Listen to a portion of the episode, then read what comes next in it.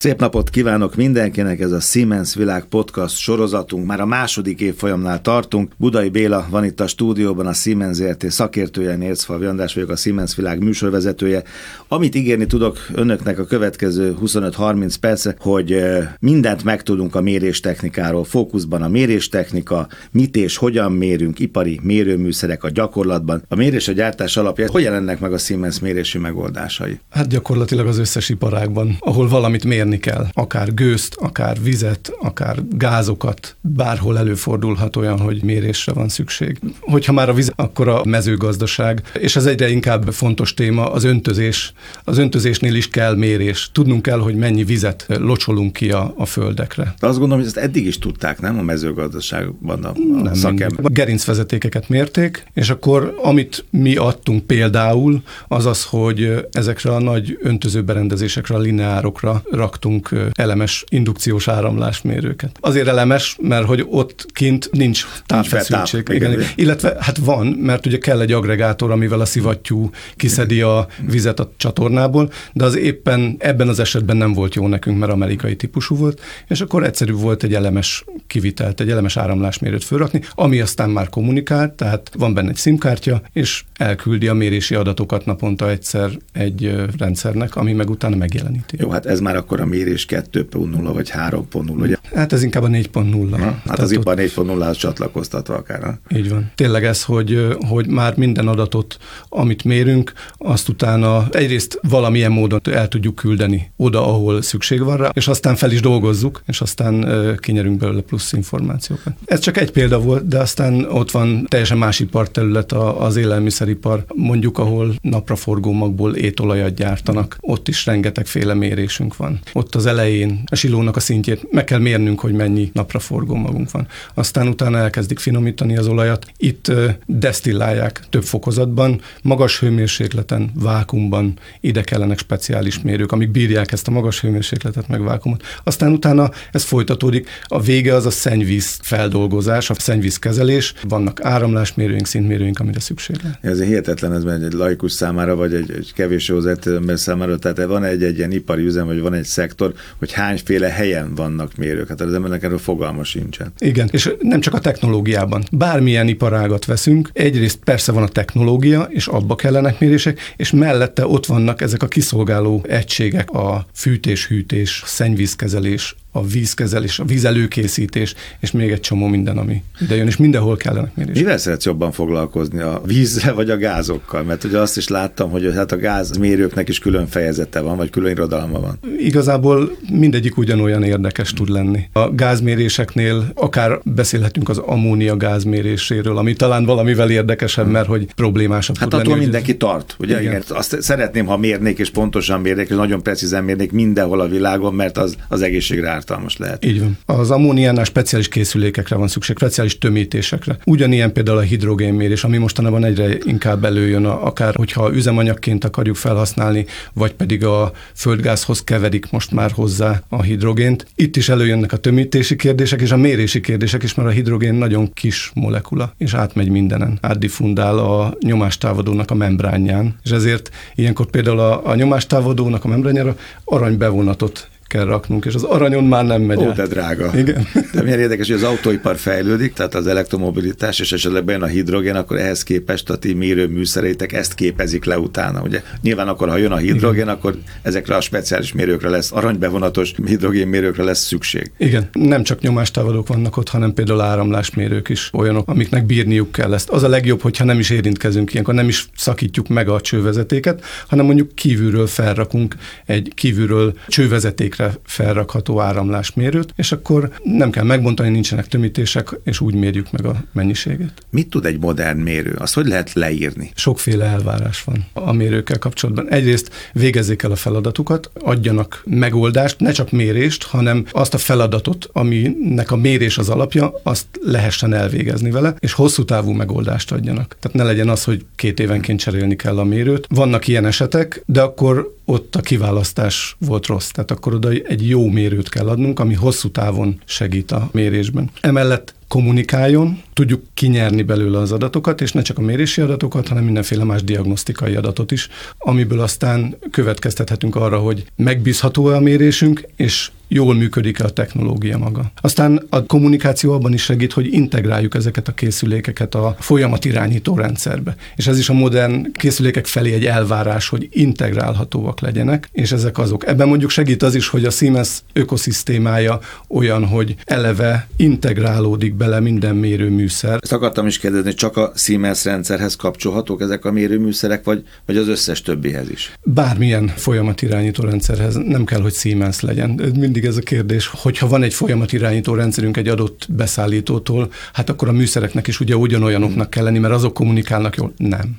Itt ugye alapvetően mondjuk az esetek 60-70 százalékában a mérőműszerekből egy analóg vagy egy digitális jel jön ki, amit utána a folyamatirányító rendszerben felhasználunk. Ez teljesen független attól, hogy ki a gyártója. Utána persze érdekes az, hogyha már kommunikálunk vele, akkor meglegyenek azok a leíró fájlok, amikkel integrálni lehet a különböző folyamatirányító rendszerekbe ezeket a készülékeket. És ebben vagyunk jók, hogy nem csak saját magunknak készítjük el ezeket a leíró fájlokat, hanem más rendszerekhez is. A Siemens Világ podcast sorozatunkban most fókuszban a méréstechnika van, a méréstechnikáról beszélgetek Budai Bélával, a Siemens ZRT szakértőjével. Lehetett volna egy másik alcímes ennek a mai beszélgetésünknek, a mai podcastunknak, felcsatolhatótól a lézeresig, mérőműszerek a gyakorlatban. Tényleg?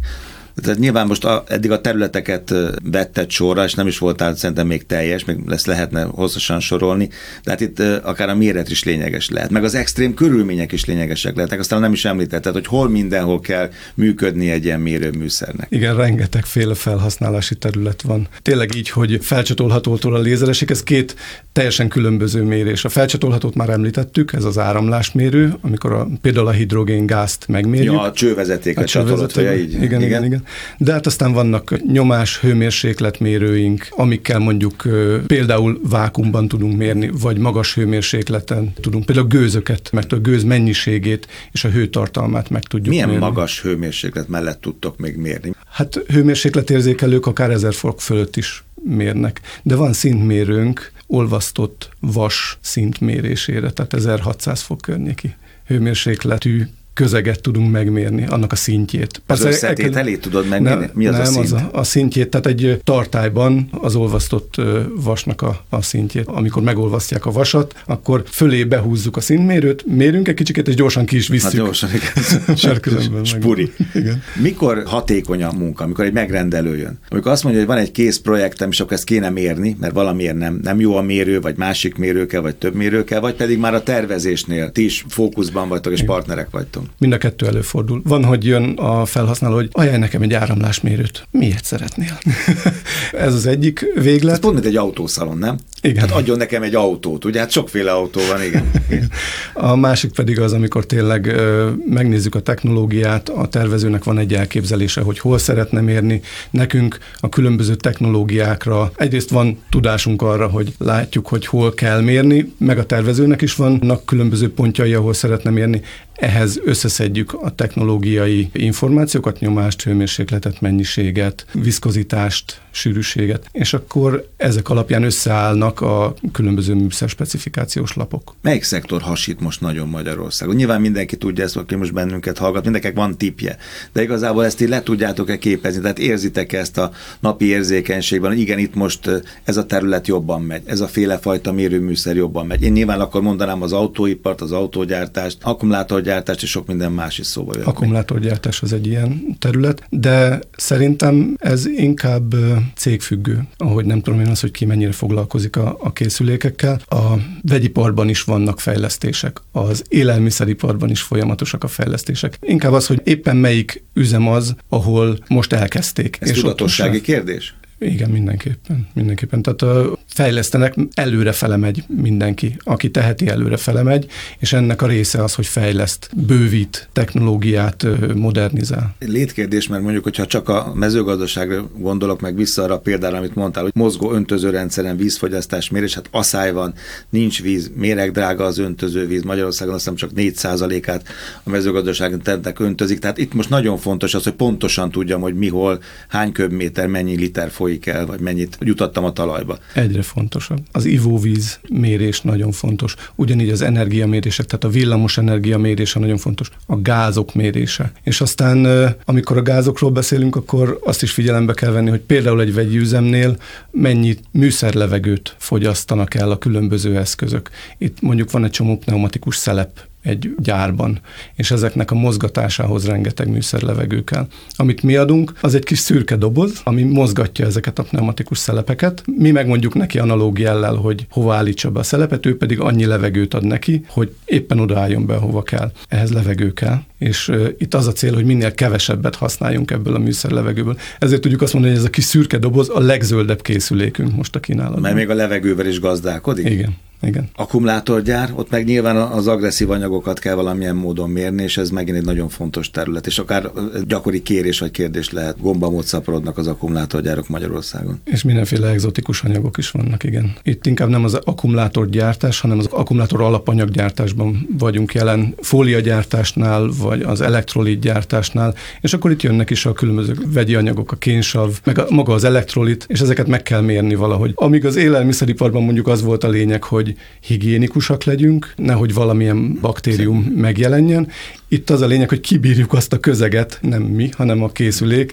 kibírja azt a közeget, amit megmér. Amúgy nagyon jó látni például egy ilyen akkumulátor alapanyaggyárban, ahogy sorakoznak a mérőműszerek, áramlásmérők, mondjuk 10 méteren 5 áramlásmérő. És mindegyikre rá hogy a Siemens, hogy akkor vagy elégedett, ugye? Na, igen, igen, igen, nagyon jó látni. Mik a leggyakoribb kérdések, amikor ilyen telepítésről vagy beszerzésről van szó partnernek? Nyilván talán a megtérülés, nem? Igen, ugye mindig ez a kérdés, hogy hát van-e pénzünk most ezekre a mérőműszerekre, de nem itt kell kezdeni, hanem teljes rendszerben kell gondolkodni. Tehát amikor megveszek egy mérőműszert, azt azért veszem meg, hogy valamit kezdjek avval az adattal, optimalizálják, fogyasztást optimalizálják. Hatékonyságot növeljek. Hatékonyságot növeljek, karbantartást Káros tervezzek. anyag kibocsátást csökkentsek. Nagyon fontos. Például, ahogy, hogyha visszatérünk a, a hulladék feldolgozásnál, ott a, a füstgáz kibocsátásra nagyon figyelni kell. Tehát már a technológia közben is. És a füstgázból ki kell szedni már közben a sósavat, a kén savat, ezt semlegesíteni kell valahogy. A semlegesítő anyagot úgy adagolják be, hogy mérik közben, hogy mennyi a, a sósav tartalma a gáznak. És akkor nem csak így valamennyi mésztejet beöntenek a rendszerbe, hanem a konkrét, az adott koncentrációnak megfelelő mennyiséget adnak be, ezzel rengeteg-rengeteg semlegesítő anyagot lehet megspórolni.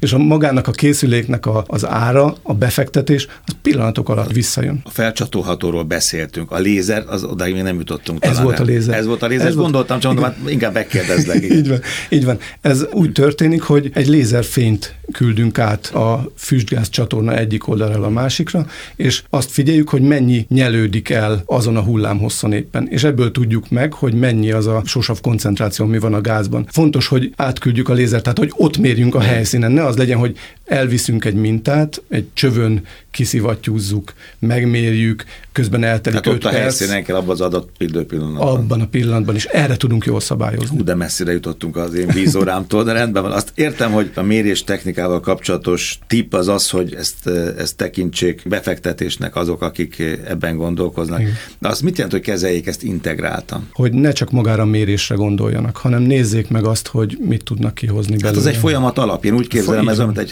háznak az alap. Megvan a mérő, megvan az adatom, azt én, ha ki tudom nyerni, azt tudom értékelni, és tudom használni, hasznosítani, akkor jutok el azokhoz a célokhoz, amiről beszéltél itt, a hatékonyság növelés, a költségcsökkentés, stb. Így van. Itt két jó példát tudnék mondani. Az egyik a vízelosztó hálózatok, a vízműveknek a, a rendszerei. Persze a vízóráda a vége, a vége, de közben rengeteg csővezeték van, ahol elszivároghat a víz.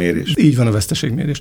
Ennek is az alapja a mérés, az áramlásmérések és a nyomásmérések. Ezeket a méréseket összegyűjtjük, és aztán következtetést vonunk le belőle egy mesterséges intelligencia segítségével, hogy hol van az a hely, ahol éppen a szivárgás van. Tehát nem kell egy vízműves kollégának egész nap a falut járnia, és végig az összes. Igen, ezt egy mikrofonnal nézik, hogy hol igen. van sustorgás. Tudni fogja, hogy hova kell menni. Jó eséllyel megmondjuk, hogy melyik az a terület, vagy melyik az az utca, ahol meg kell néznie, hogy van ott szivárgás. Van-e még olyan tanácsot, tipped, ami fontos lehet a, a gyakorlatban? Van a mérőműszerek területén, a mérőstechnikában, akár a felhasználóknak? Szeressük a műszereinket. Ne csak az legyen, hogy megvásároljuk és utána elfelejtjük, mert van ilyen is. Tehát vannak olyan készülékek, amik nem igényelnek karbantartást, és találkoztam már olyannal, hogy valamilyen okból keresték a, az áramlásmérőt, és nem találták, mert annyira nem kellett ránézni az utóbbi tíz évben, hogy... Hát ha jól működik, akkor mindenki kell keresni. Így van, igen. De természetesen vannak olyan alkalmazások, olyan készülékek, amik rendszeres karbantartást igényelnek. Ezek mindig le vannak írva a gépkönyvben, ezt meg kell nézni, hogy milyen időközönként kell ránézni a, a műszerekre,